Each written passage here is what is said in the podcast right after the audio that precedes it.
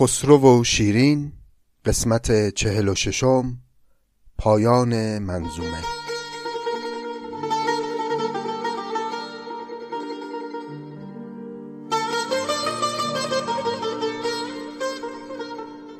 دوستان گرامی سلام.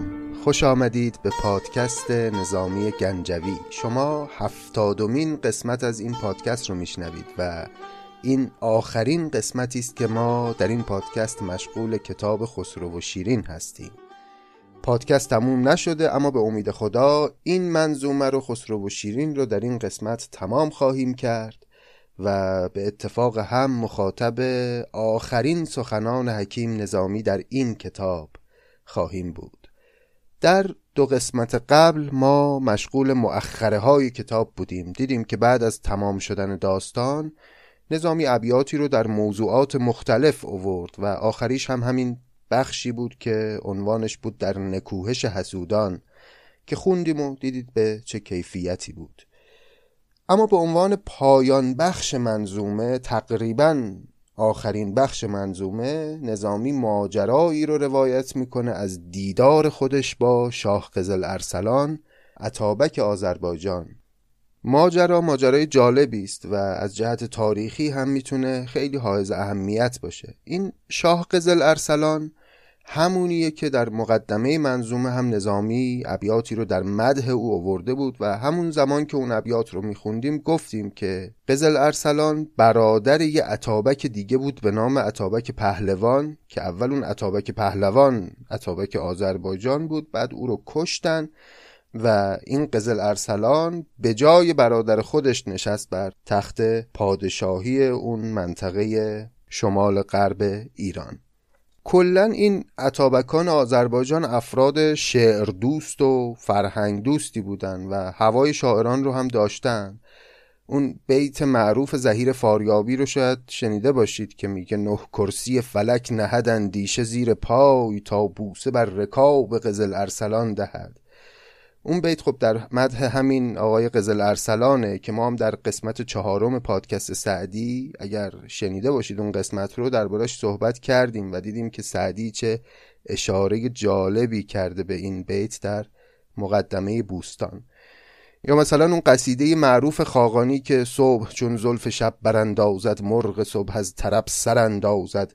کرکس شب غراب وار از حلق بیزه آتشین براندازد. خیلی قصیده عجیب غریبیه اون هم در مدح همین آقای قزل ارسلانه. خلاصه شاعران زیادی ارتباط داشتن با دم و دستگاه این عطابکان آذربایجان. منتها همونطور که می‌دونید نظامی خیلی برخلاف دیگر شاعران روزگار خودش عادت به رفت و آمد با قدرتمندان نداشته. بیشتر ارتباطش با این پادشاهان مکاتبه ای بوده. منتها بعد از تمام شدن خسرو و شیرین دیگه خیلی اسم در می‌کنه نظامی و آنچنان این منظومه مورد استقبال خاص و عام قرار می‌گیره که گویی حضور نظامی در دربار عطابک یک افتخاری است برای قزل ارسلان. اینجا در بخش پایانی منظومه خسرو و شیرین نظامی ماجرای دیدارش با قزل ارسلان رو نقل می‌کنه و پیداست که این ابیات مدتی بعد از انتشار نسخه های اولیه خسرو و شیرین اضافه شده به این منظومه. ابیات رو که بخونیم همه چی واضحه و گویاست و دیگه بیش از این توضیحات ندیم و بریم به سراغ شعر. عنوان این بخش از مؤخره کتاب هست طلب کردن قزل شاه حکیم نظامی را.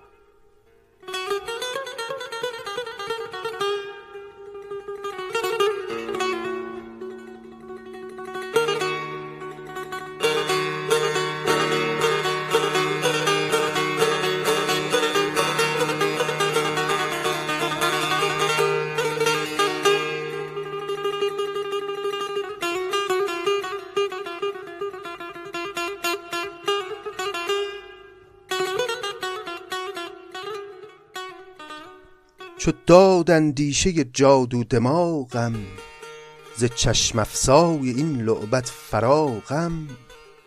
ز هر عقلی مبارک بادم آمد طریق العقل واحد یادم آمد. شکایت گونه ای می کردم از بخت که در بازو کمانی داشتم سخت. بسی تیر از کمان افگنده بودم نشد بر هیچ کاغذ کازمودم. شکایت چون برانگیزد خروشی نماند بی بها گوهر فروشی. چون این مهدی که ماهش در نقاب است ز مه بگذر سخن در آفتاب است. خریدندش به چندان دلپسندی. رساندندش به چرخ از سربلندی. پذیرفتند چندان ملک و مالم که باور کردنش آمد محالم. بسی چینی نورد نابریده به جز مشک از هوا گردی ندیده. همان ختلی خرام خسروانی سرافسار زر و طوق کیانی. به تشریفم حدیث از گنج می‌رفت. غلام از ده کنیز از پنج می‌رفت. پس در این ابتدا نظامی داره تعریف می‌کنه که وقتی من خسرو و شیرین رو می نوشتم اوضاع مالی خوبی نداشتم و خیلی راضی از زندگی نبودم و تلاش هایی هم که می کردم برای اینکه وضعم رو بهتر بکنم به جایی نمی رسید منتها از زمانی که خسرو و شیرین شهرتی پیدا کرد و به این طرف و اون طرف فرستاده شد. عواید مالی هم برای من آمد. بسی چینی نورد نابریده به جز مشک هوا و گردی ندیده همان خطلی خرام خسروانی سرافسار زر و توق کیانی خلاصه پارچه های دیبا و مرکب ها و کنیزان و غلامان فرستاده شدن به سمت گنجه برای تشکر کردن از من بابت خلق یک چنین شاهکاری. اما حالا به اینجا که می‌رسه یک حسرتی رو نظامی بیان می‌کنه. میگه پذیرش ها نگر در کار چون ماند. سطورم چون سقط شد بار چون ماند. پذیرنده چگونه رخت برداشت زمین کشته را ندروده بگذاشت این حسرتی که بیان می‌کنه اشاره داره به مرگ عطابک پهلوان که در زمان تمام شدن خسرو و شیرین اتابک پهلوان بر سر قدرت بوده و دیدیم که نظامی هم ظاهرا خیلی دوست می داشته این مرد رو و مدهی هم که برای او در مقدمه کتاب نوشته بود خیلی از سر دوستی و ارادت بود واقعا. و قطعا بسیاری از این هدایا و عواید مالی که به سمت نظامی اومد از سوی همین آقای عطابک پهلوان بود. منتها تازه این منظومه خسرو و شیرین گل کرده بود و همه جا شهرت پیدا کرده بود که عمر عطابک به دنیا نبود و از دنیا رفت و برادرش قزل ارسلان که اون هم مورد مدح نظامی قرار گرفته در این منظومه او به جای عطابک پهلوان به تخت پادشاهی نشست. پذیرش ها نگر در کار چون ماند سطورم چون سقط شد بار چون ماند پذیرنده چگونه رخت برداشت زمین کشته را ندروده بگذاشت.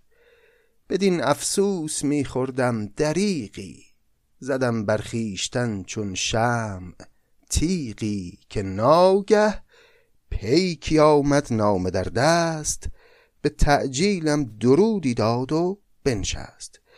من تازه این خبر رو شنیده بودم و روزهایی بود که ناراحت و قصدار این ماجرا بودم که یه دفعه یک پیکی از سمت یک بزرگی به سمت من اومد و به تعجیلم درودی داد و بنشست.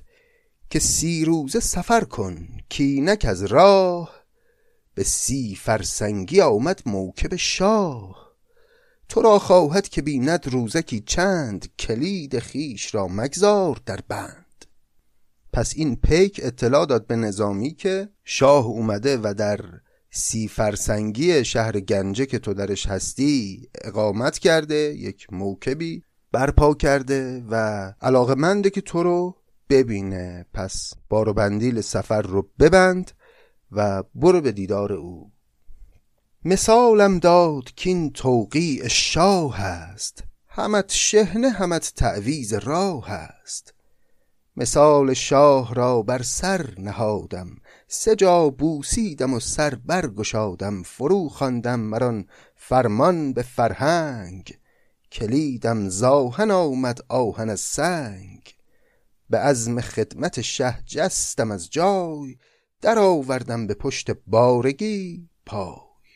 پس فرمان کتبی شاه یا همون توقیع رو هم نشان من داد و به من داد گفت این توقیع رو همراه داشته باش که در مسیر که میری به نوعی از تو محافظت می‌کنه دیگه. هر جا گرفتار کسی شدی اینو نشون بدی بفهمن تو دعوت شده سلطان هستی کاری به کارت ندارن.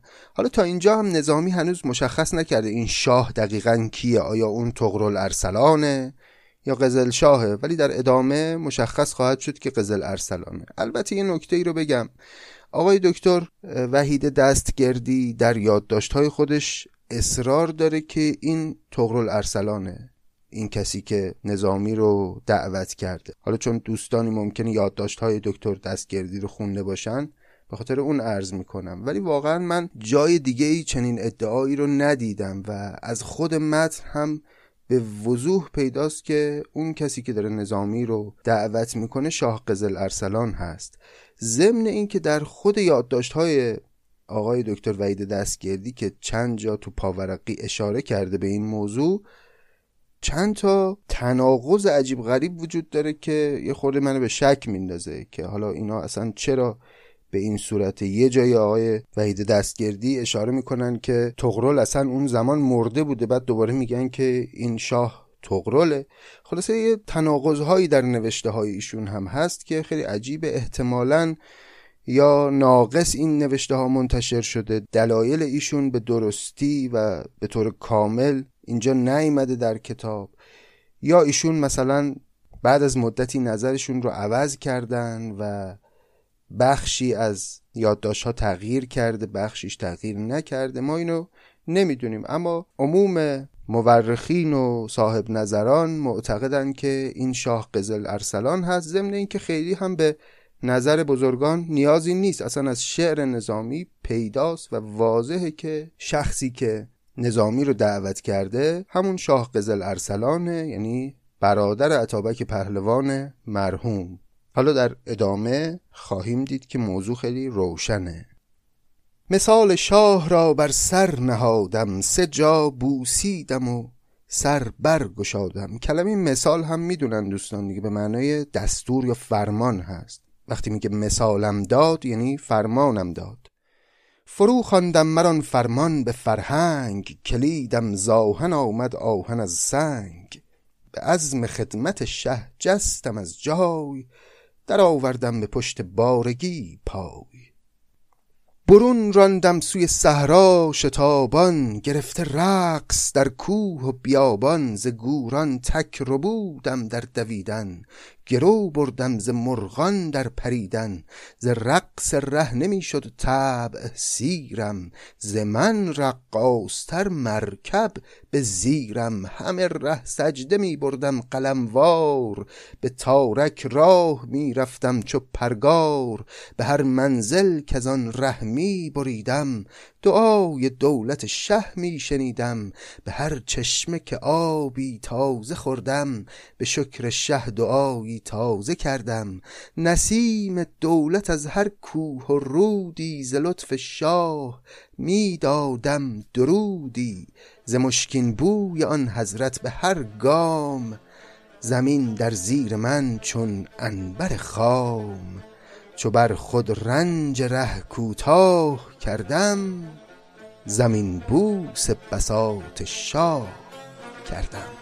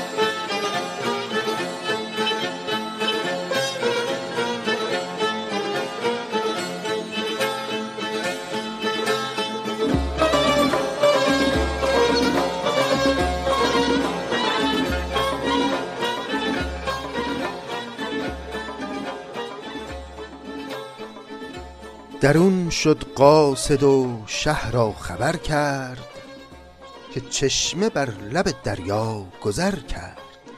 بالاخره نظامی رسید به موکب پادشاه و خبر داد که من رسیدم و اون قاصد رفت به بارگاه پادشاه که خبر بده که آقای نظامی اومد. درون شد قاصد و شهر را خبر کرد که چشمه بر لب دریا گذر کرد. برون آمد ز درگه حاجب خاص ز دریا داد گوهرها به قواس مرا در بزمگاه شاه بردند عطارد را به برج ماه بردند. نشست شاه چون تابند خورشید به تاج کیقباد و تخت جمشید. زمین بوسش فلک را تشنه کرده از سرهنگ پاسش دشنه خرده. شکوه تاجش از فر جهانگیر فگنده قیروان را جامه در قیر. طرفداران ز سقسین تا سمرقند به نوبتگاه درگاهش کمربند.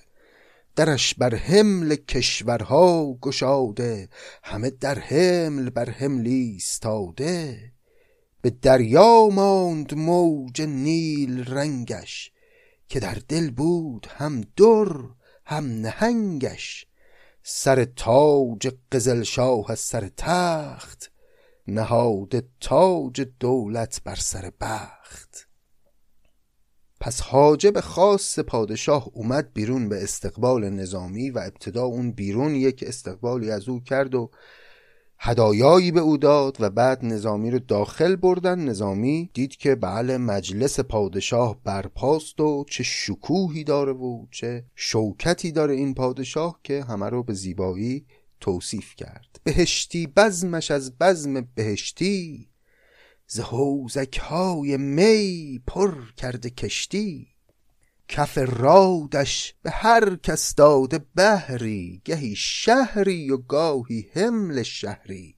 این کلمه حمل که چند جا دیدین هم به معنای محموله است یعنی باری که از جایی به جای دیگه ای ارسال میشه. کف رادش یعنی اون دست بخشنده پادشاه به هر کسی که در مجلس هست چیزی میبخشه.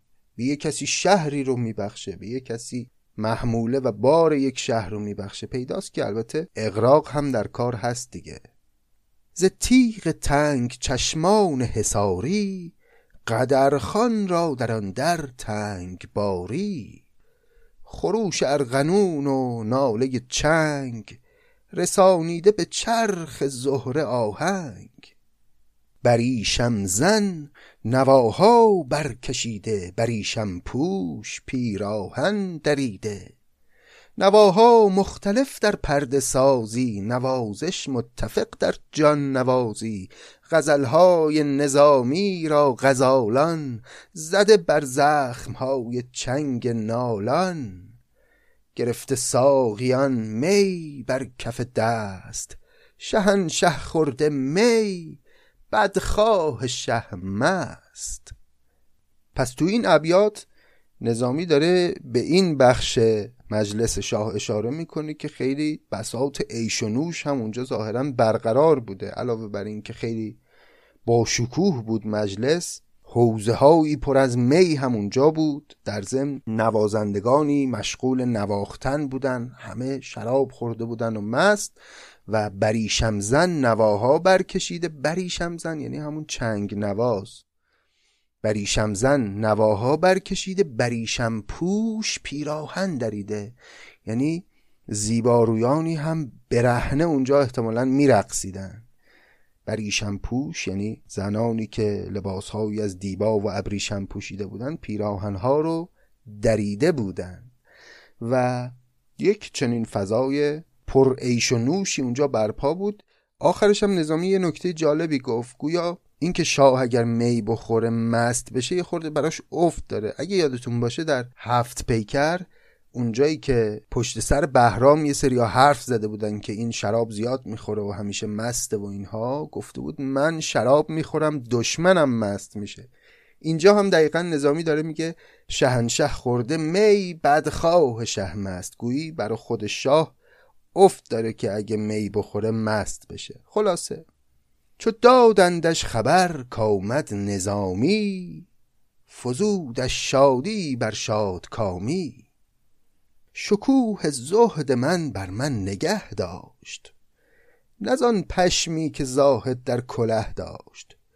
بفرمود از میان می برگرفتن مدارای مرا پی برگرفتن. به خدمت ساقیان را داشت در بند به سجده مطربان را کرد خرسند. اشارت کرد کین یک روز تا شام نظامی را شویم از رود و از جام. نوای نظم او خوشتر ز رود است سراسر قولهای او سرود است. چو خضر آمد ز باده سر بتابیم. که آب زندگی با خضر یابیم پس یه اتفاق خیلی جالبی افتاد. از اونجایی که این پادشاه می‌دونست این نظامی آدم اهل زهد و پرهیزیه خیلی عهد شرابخواری و وقت گذروندن با دخترکان و زیبارویان برهنه و اینها نیست. همین که بهش خبر دادن نظامی وارد شد دستور داد که بسات رو جمع کنید. ساقیان رو مرخص کرد. مطربان رو همین جور و گفتش که امروز تا شب کارمون اینه که بنشینیم پای اشعار حکیم نظامی و جایی که او شعر بخونه دیگه این ترانه ها و این عیش و نوش ها جایی نداره و شعر او جذابتر از همه ایناست. اشارت کرد که این یک روز تا شام نظامی را شویم از رود و از جام. نوای نظم او خوشتر ز رود است. سراسر قولهای او سرود است. چو خضر آمد ز باده سر بتابیم که آب زندگی با خضر یابیم. یه لقبی مثل خضر هم داد به نظامی که خب معلومه یه نگاه نیمه مقدسی هم به او داشته پادشاه. یه نکته هم نظامی گفت خیلی جالبه. اونجایی که گفتش که پادشاه شکوه زهد من بر من نگه داشت بلافاصله برای اینکه انگ زاهد ریایی بودن بهش نچسبه زودی گفت نزان پشمی که زاهد در کله داشت. گفت البته که شاه رعایت مسلمانی منو کرد و این بساط شراب و عیش رو جمع کرد. ولی من از اون زاهداش نیستم و از اون زاهدهایی که بالاخره در اون دوران زیاد بودن زاهدان ریایی که خیلی هم خشک مغز بودن و خیلی با زیبایی و هنر و لذت هم زاویه داشتن و مشکل داشتن نظامی اینجا تو همین یه مصرع حساب خودشو از اون زاهدان جدا می‌کنه. ولی میگه بالاخره حالا احترام ما رو هم نگه داشتن و این بسات رو جمع کردن ولی من از اوناش نیستم. پس آنگه حاجب خاص آمد و گفت در آیه تاق با هر دانشی جفت. درون رفتم تنی لرزنده چون بید چو ذره کو گراید سوی خورشید. سر خود همچنان بر گردن خیش سرفگنده فگنده هر دو در پیش بدان تا بوسم او را چون زمین پای. چو دیدم آسمان برخاست از جای. پس همین که منو فرا خوندن که دیگه برم به محضر پادشاه یه خورده اضطراب داشتم و سرفگنده بودم و آماده بودم همچین که رفتم داخل زمین رو ببوسم پای پادشاه رو ببوسم اما دیدم همین که من وارد شدم آسمان برخاست از جای. پادشاه به احترام من از جای خودش بلند شد. گرفتم در کنار از دل نوازی کنار یعنی آغوش. گرفتم در کنار از دل نوازی به موری چون سلیمان کرد بازی. پس منو در آغوش گرفت پادشاه. من از تمکین او جوشی گرفتم دو عالم را در آغوشی گرفتم قیام خدمتش را نقش بستم. چو گفت اقبال او بنشین نشستم. چو بر پای ایستادم گفت بنشین. به سوگندم نشاندین منزلت بین. پس خیلی پادشاه بیش از اون که من انتظار داشتم به من احترام گذاشت و منو تحویل گرفت و چون می‌دونید کسی در محضر پادشاه وقتی مینشینه یعنی خیلی دیگه تحویلش گرفتن تو مجلس. عموما افرادی که در محضر پادشاه تازه این افتخار رو پیدا می‌کنن و وارد میشن ایستادن. حالا اگه یه کسی اون وسط اجازه نشستن هم پیدا بکنه یعنی خیلی مقامش بلنده. سخن گفتم چو دولت وقت می‌دید سخنهایی که دولت میپسندید. از آن بزله که رزوانش پسندد زبانی گر به گوش آرد بخندد. زبانی به نگهبان جهنم میگن. میگه من دیگه یه خورده اعتماد به نفس که پیدا کردم شروع کردم به سخن گفتن و مجلس و حسابی به دست گرفتم و حرفای پرمغز در عین حال لطیف و بامزه و خندهدار زدم و همه میخندیدن از حرفای من. از اون حرفایی که حتی اگر نگهبان جهنم هم با اون عبوس بودنش بشنوه به خنده در میاد. از آن بزله که رزوانش پسندد. رزوان هم نگهبان بهشته. زبانی گر به گوش آرد بخندد. نصیحت ها که شاهان را بشاید وسیعت ها که زود درها گشاید. بسی پالوده های زعفرانی به شکرخندشان دادم نهانی. گهی چون ابرشان گریه گشادم گهی چون گل نشاط خنده دادم. چنان گفتم که شاه احسنت می گفت خرد بیدار می شد جهل می خفت سماعم ساقیان را کرده مدهوش مغنی را شده دستان فراموش. خلاصه همه واله و شیدای سخن گفتن من شده بودند. در آمد راوی و برخاند چون در. سنایی کان بساط از گنج شد پر.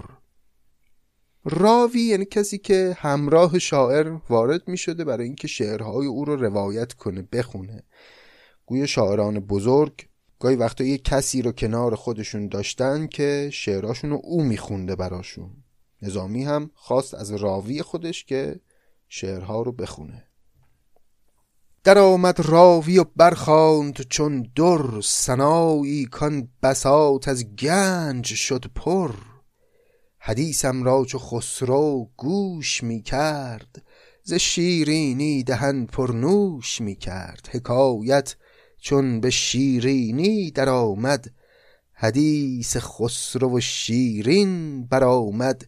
شهنشه دست بر دوشم نهاده ز تحسین حلقه در گوشم نهاده. شکر ریزان همی کرد از عنایت حدیث خسرو و شیرین حکایت که گوهر بند بنیادی نهادی. در آن صنعت سخن را داد دادی گزارش های بی اندازه کردی. بدان تاریخ ما را تازه کردی. پس میگه وقتی که راوی شروع کرد به شعر خوندن و رسید به شعرهای خسرو و شیرین دیدیم که پادشاه این شعرها رو بلده و شروع کرد با او خوندن و از سر عنایت کم کم بحثای پادشاه رفت به سمت کتاب خسرو و شیرین و گفت که بابا عجب کاری کردی عجب کتابی نوشتی.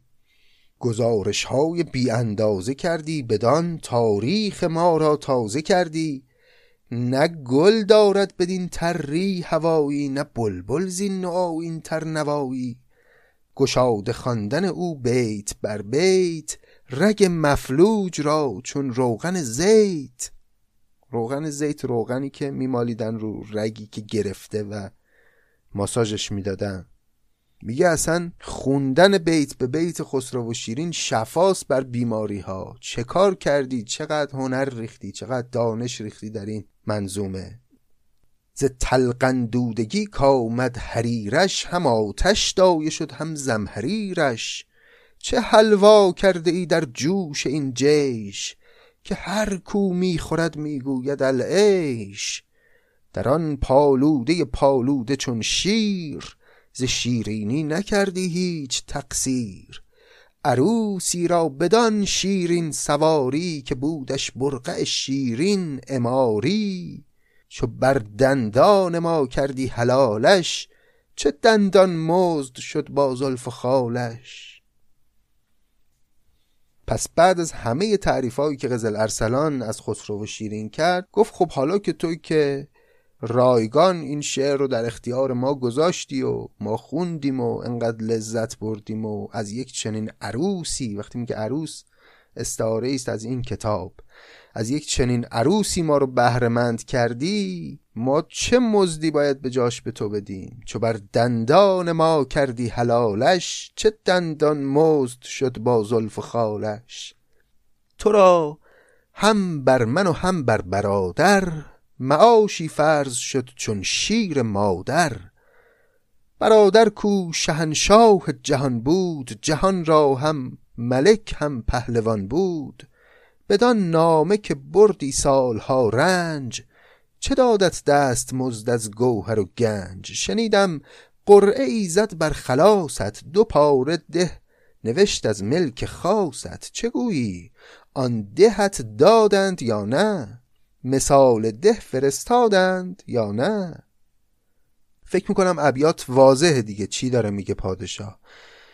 میگه من خبر ندارم چون تو ابتدا این منظومه رو فرستاده بودی برای برادر من زمانی که او پادشاه بود. و می‌دونم که برادر من دو پار ده تعیین کرده بود که به پاداش خلق این کتاب به تو بدهند. یعنی دو تا ده رو ملک تلق تو بکنن و تو بشی کت خدای اون دو تا ده. گویا کتبن همینو نوشته بود. حالا پادشاه داره سوال می‌کنه که آیا این مثلا کارهای اداریش انجام شد و این دوتا ده بالاخره به تو رسید یا نه؟ الان وضعیت در چه حاله؟ چو دانستم که خواهد فیض دریا که گردد کار بازرگان مهیا همان خاک خراب آباد گردد به بند افتاده ای آزاد گردد. دعای تازه ای خواندم چو بختش به گوهر برگرفتم پای تختش.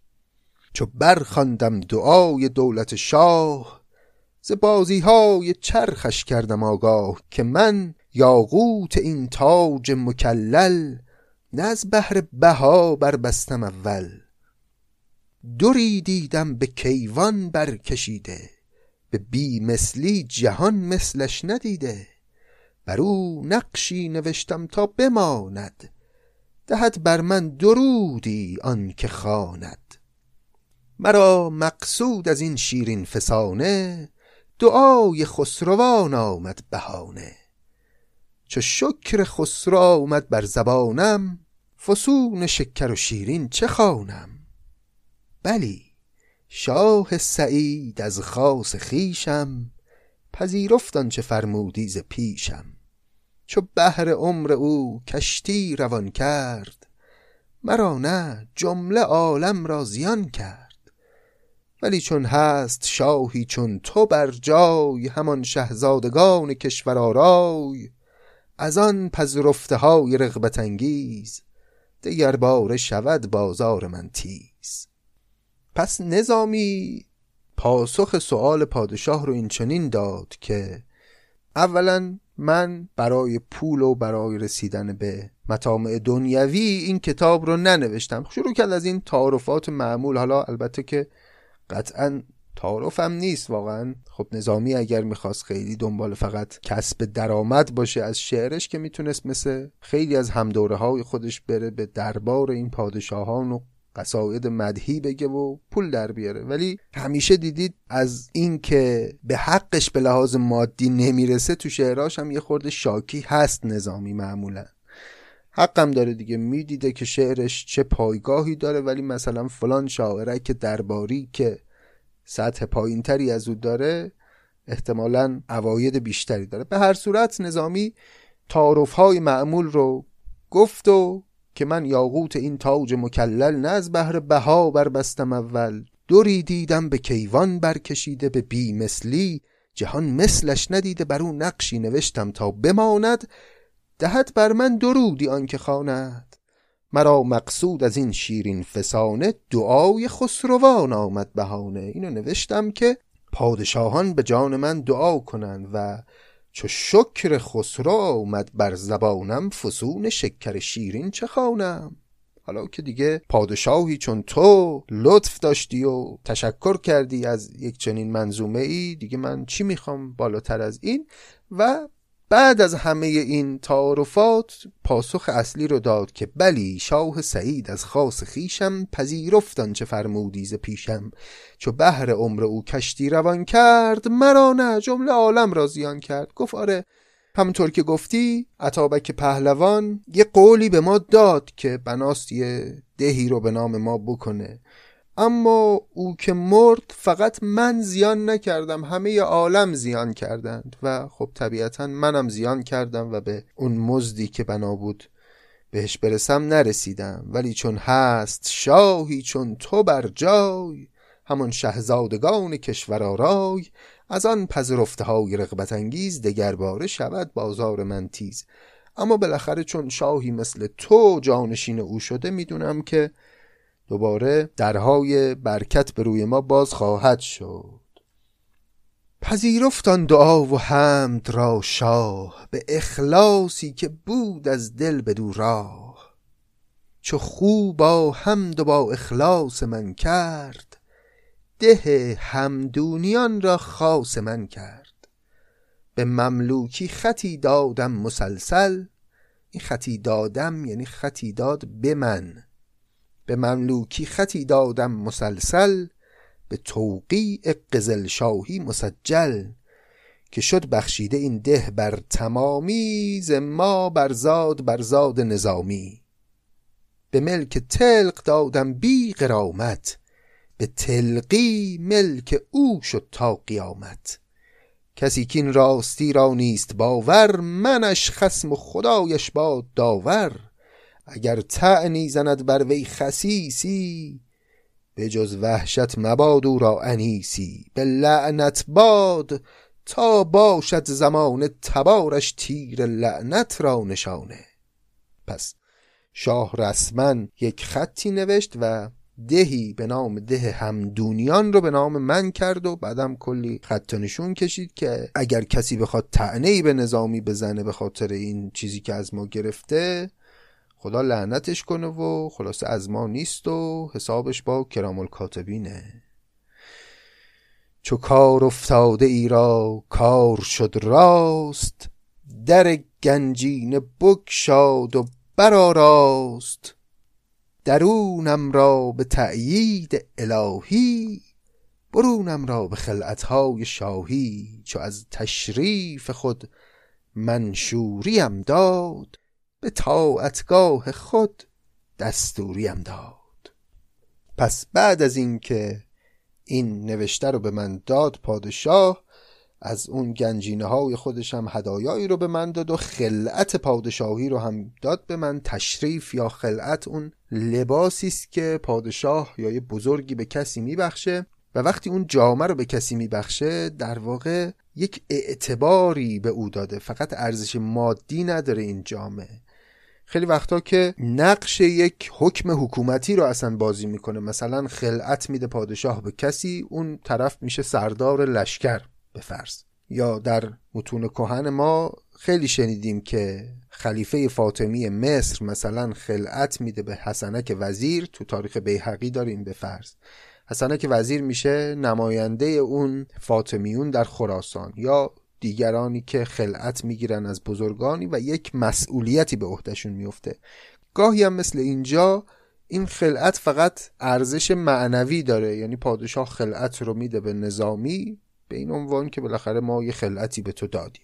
و بعد از اینکه تشریف یا خلعت رو گرفتم چو از تشریف خود منشوریم داد به طاعتگاه خود دستوریم داد. اجازه داد دستوری به معنای رخصت اجازه اجازه داد که برگردم به شهر و دیار خودم به طاعتگاه خودم و در اون خلوت خودم باشم. این بود دیدار نظامی با شاه قزل ارسلان.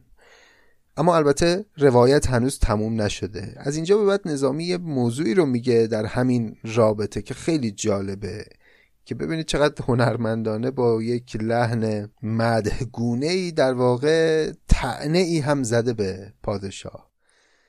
شدم نزدیک شه با بخت مسعود و زو باز آمدم با تخت محمود. چنان رفتم که سوی کعبه حجاج چنان باز آمدم که احمد ز معراج. یعنی خیلی خوشحال شدم از الطاف پادشاه و خلاصه برگشتم.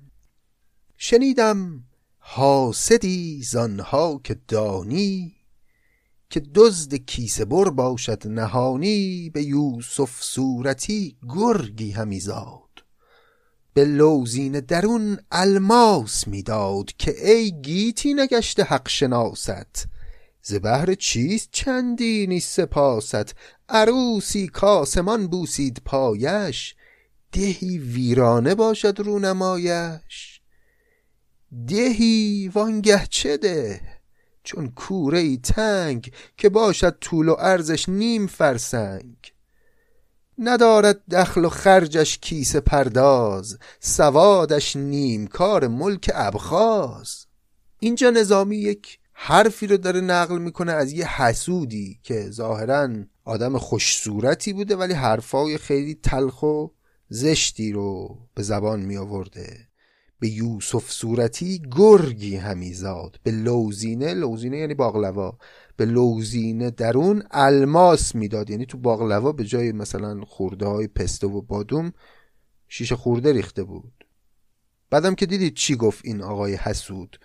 گفتش که ای نظامی که دنیا حق شناس تو نبوده این چی آخه بهت دادن برای سپاس یک چنین منظومه ای عروسی کاسمان بوسید پایش دهی ویرانه باشد رونمایش؟ آخه این چه دهیه به تو دادن؟ دهی وانگه چه ده؟ چون کوره ای تنگ که باشد طول و ارزش نیم فرسنگ ندارد دخل و خرجش کیسه پرداز سوادش نیمکار ملک ابخاز. این ابخازیان یه اقوامی بودن که حمله می‌کردن به اون مناطقی که نظامی بوده گنجه و اونجاها و ظاهرا قارت می‌کردن دارایی های اینو. یعنی میگه نصف دارایی هاشم که باید بدی به این ابخازیان. و اصولا این دهی که به تو دادن دخل و خرجش به هم نمی‌خونه و بیشتر موجب دردسر تو تا واقعا بخواد یک هدیه یا یک پاداشی برای تو باشه. حالا از پاسخی که نظامی میده به این حرفایی که این حسود زده پیداست. حرفای این حسود در واقع حرفای خود نظامی است و نظامی اومده گله خودشو گذاشته در دهان یک حسودی و خیلی خیلی غیر مستقیم و خیلی خیلی با احتیاط شاید برای ماندن در تاریخ و برای اینکه من و شما بدونیم که حالا همچین چیزی هم گیر نظامی نیامده گفته که بابا آره واقعا این چنین بود. این دهی که به ما دادن اگه نمی‌دادن بهتر بود. در ادامه پاسخی که نظامی میده می‌خواهید دید که پاسخ این حسود رو خیلی تند میده اما در واقع حرفای اون رو رد نمی‌کنه که این دهه به درد نمی‌خورد. اینو یه جورایی تاییدش هم می‌کنه.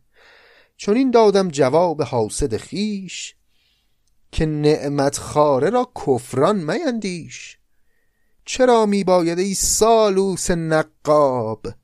در آن ویرانه افتادن چون محتاب به تو چه دزد نقب زن نقاب یعنی نقب زن کسی که تونل و حفره حفر می‌کنه از جایی به جای دیگه در میاد. یعنی به تو چه ربطی داره که اومدی راجع به موضوع ما داری دخالت می‌کنی؟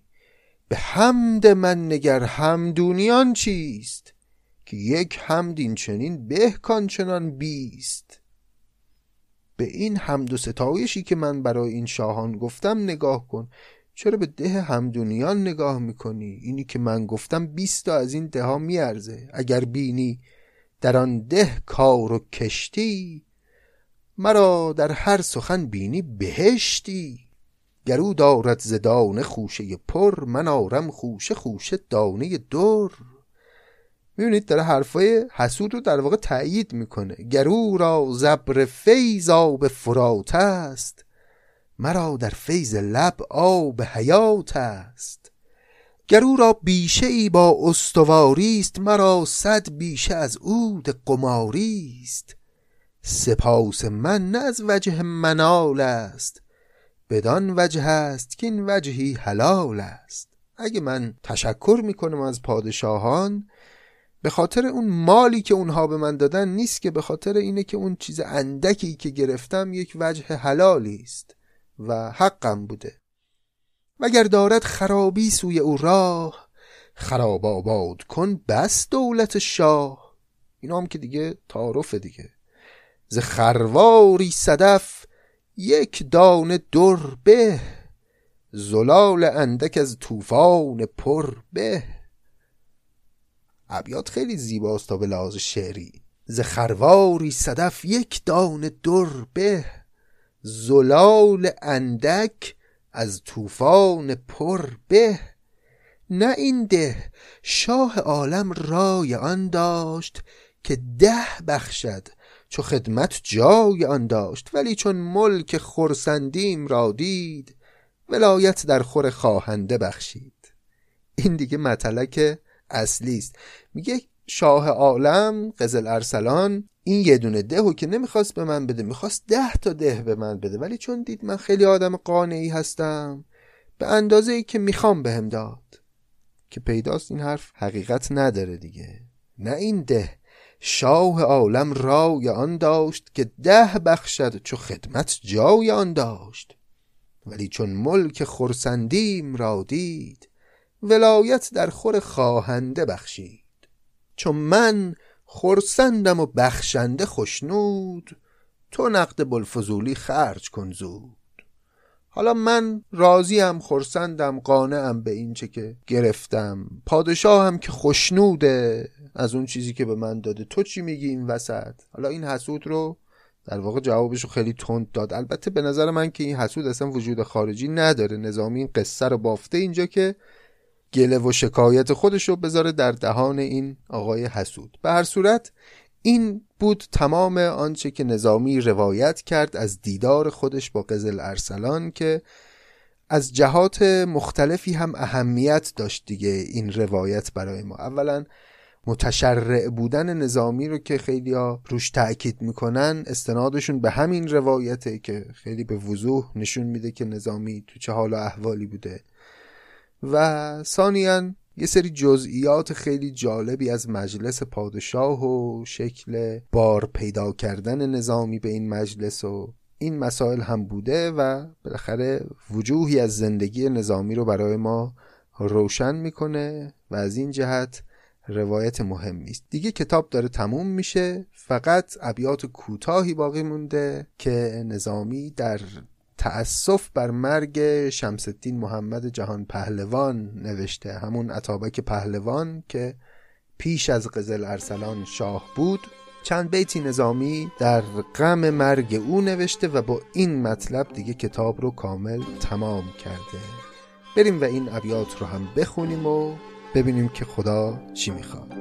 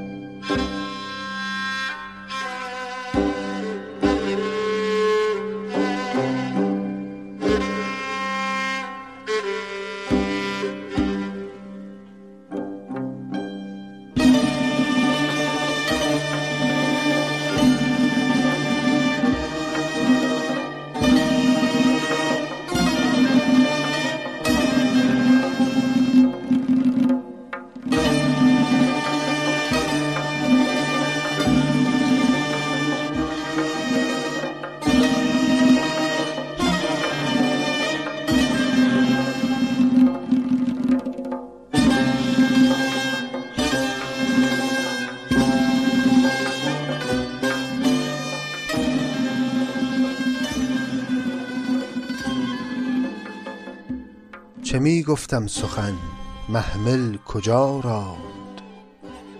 کجا می رفتم و رختم کجا ماند؟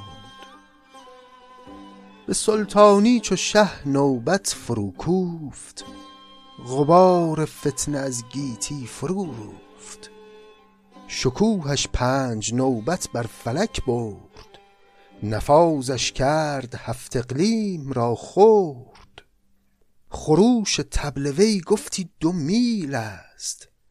که می‌دانست کان طبل رحیل است.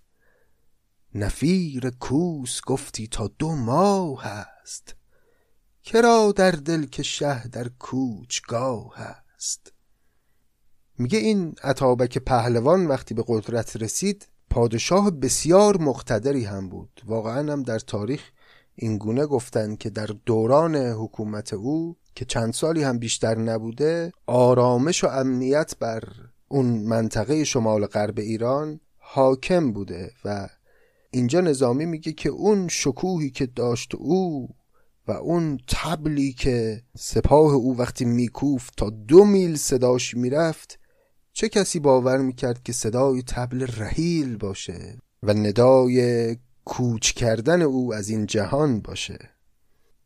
بران اورنگش آرامندکی بود چو برقش زادن و مردن یکی بود. بری ناخورده از باغ جوانی چو ذوالقرنین از آب زندگانی.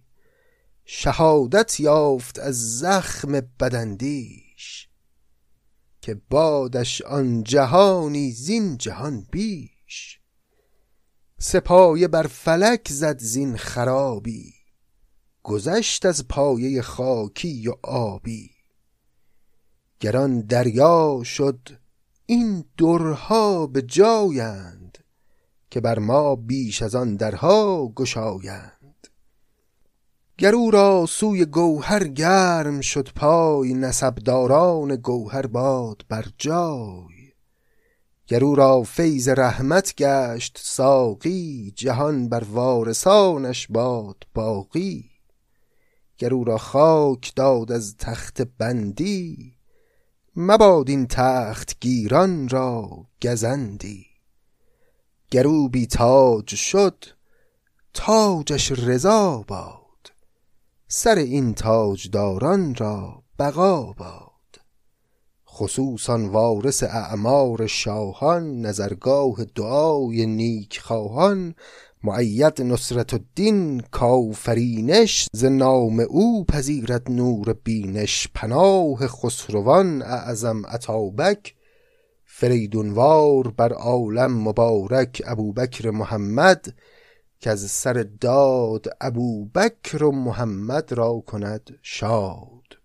این ابوبکر محمد پسر عطابک پهلوانی که اینجا نظامی داره برای او دعا می‌کنه و البته می‌دونیم که جانشین پدرش نشد. جانشین پدرش قزل ارسلان شد و چند سال بعد البته او قزل ارسلان رو می‌کشه این آقای ابوبکر محمد و به جای او بر تخت مینشینه.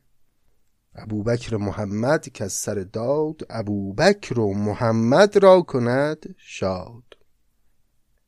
به شاهی تاج بخش تاجداران به دولت یادگار شهریاران به داناییش هفت اختر شکرخند به مولاییش نه گردون کمربند. ستاره پایه تخت بلندش فلک را بوسه گه سم سمندش سریرش باد در کشور گشایی وسیقت نامه کشور خدایی جهان را تا ابد شاه جهان باد. بر آن چومید دارد کامران باد سعادت یار او در کامرانی. مساعد با سعادت زندگانی سخن را بر سعادت ختم کردم. ورق کینجا رساندم در نوردم.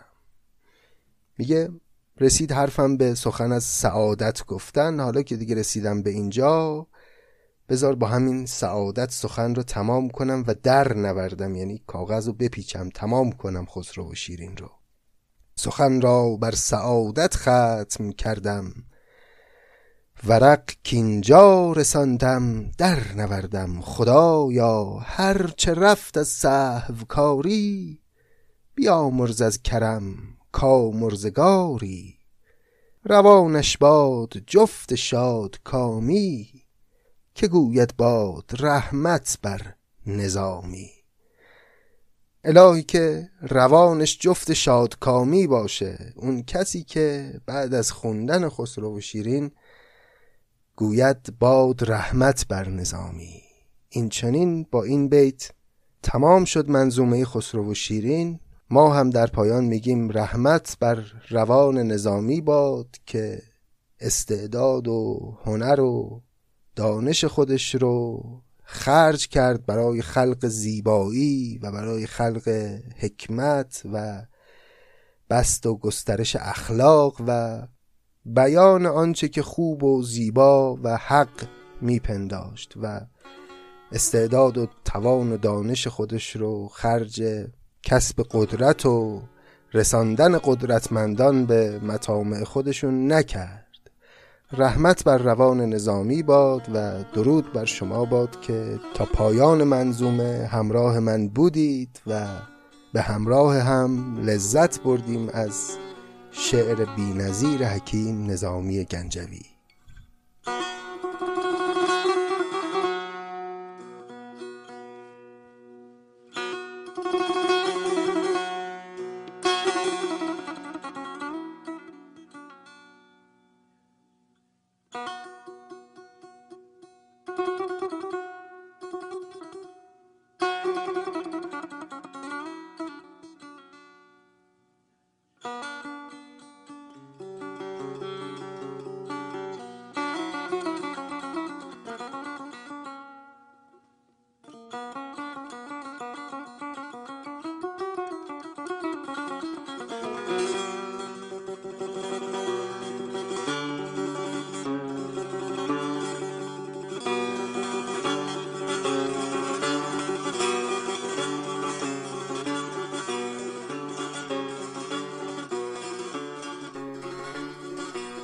بله خب تمام شد خسرو و شیرین و ممنونم که این قسمت و تمام این چهل و شش قسمت رو که خسرو و شیرین میخوندیم با من همراه بودید. خیلی واضحه که اگر شما نبودید و همراهی نمی کردید و به من انگیزه نمی‌دادید این چهل و شش قسمت و البته تمام این هفتاد قسمت هفت پیکر و خسرو و شیرین تولید نمی‌شد قطعا.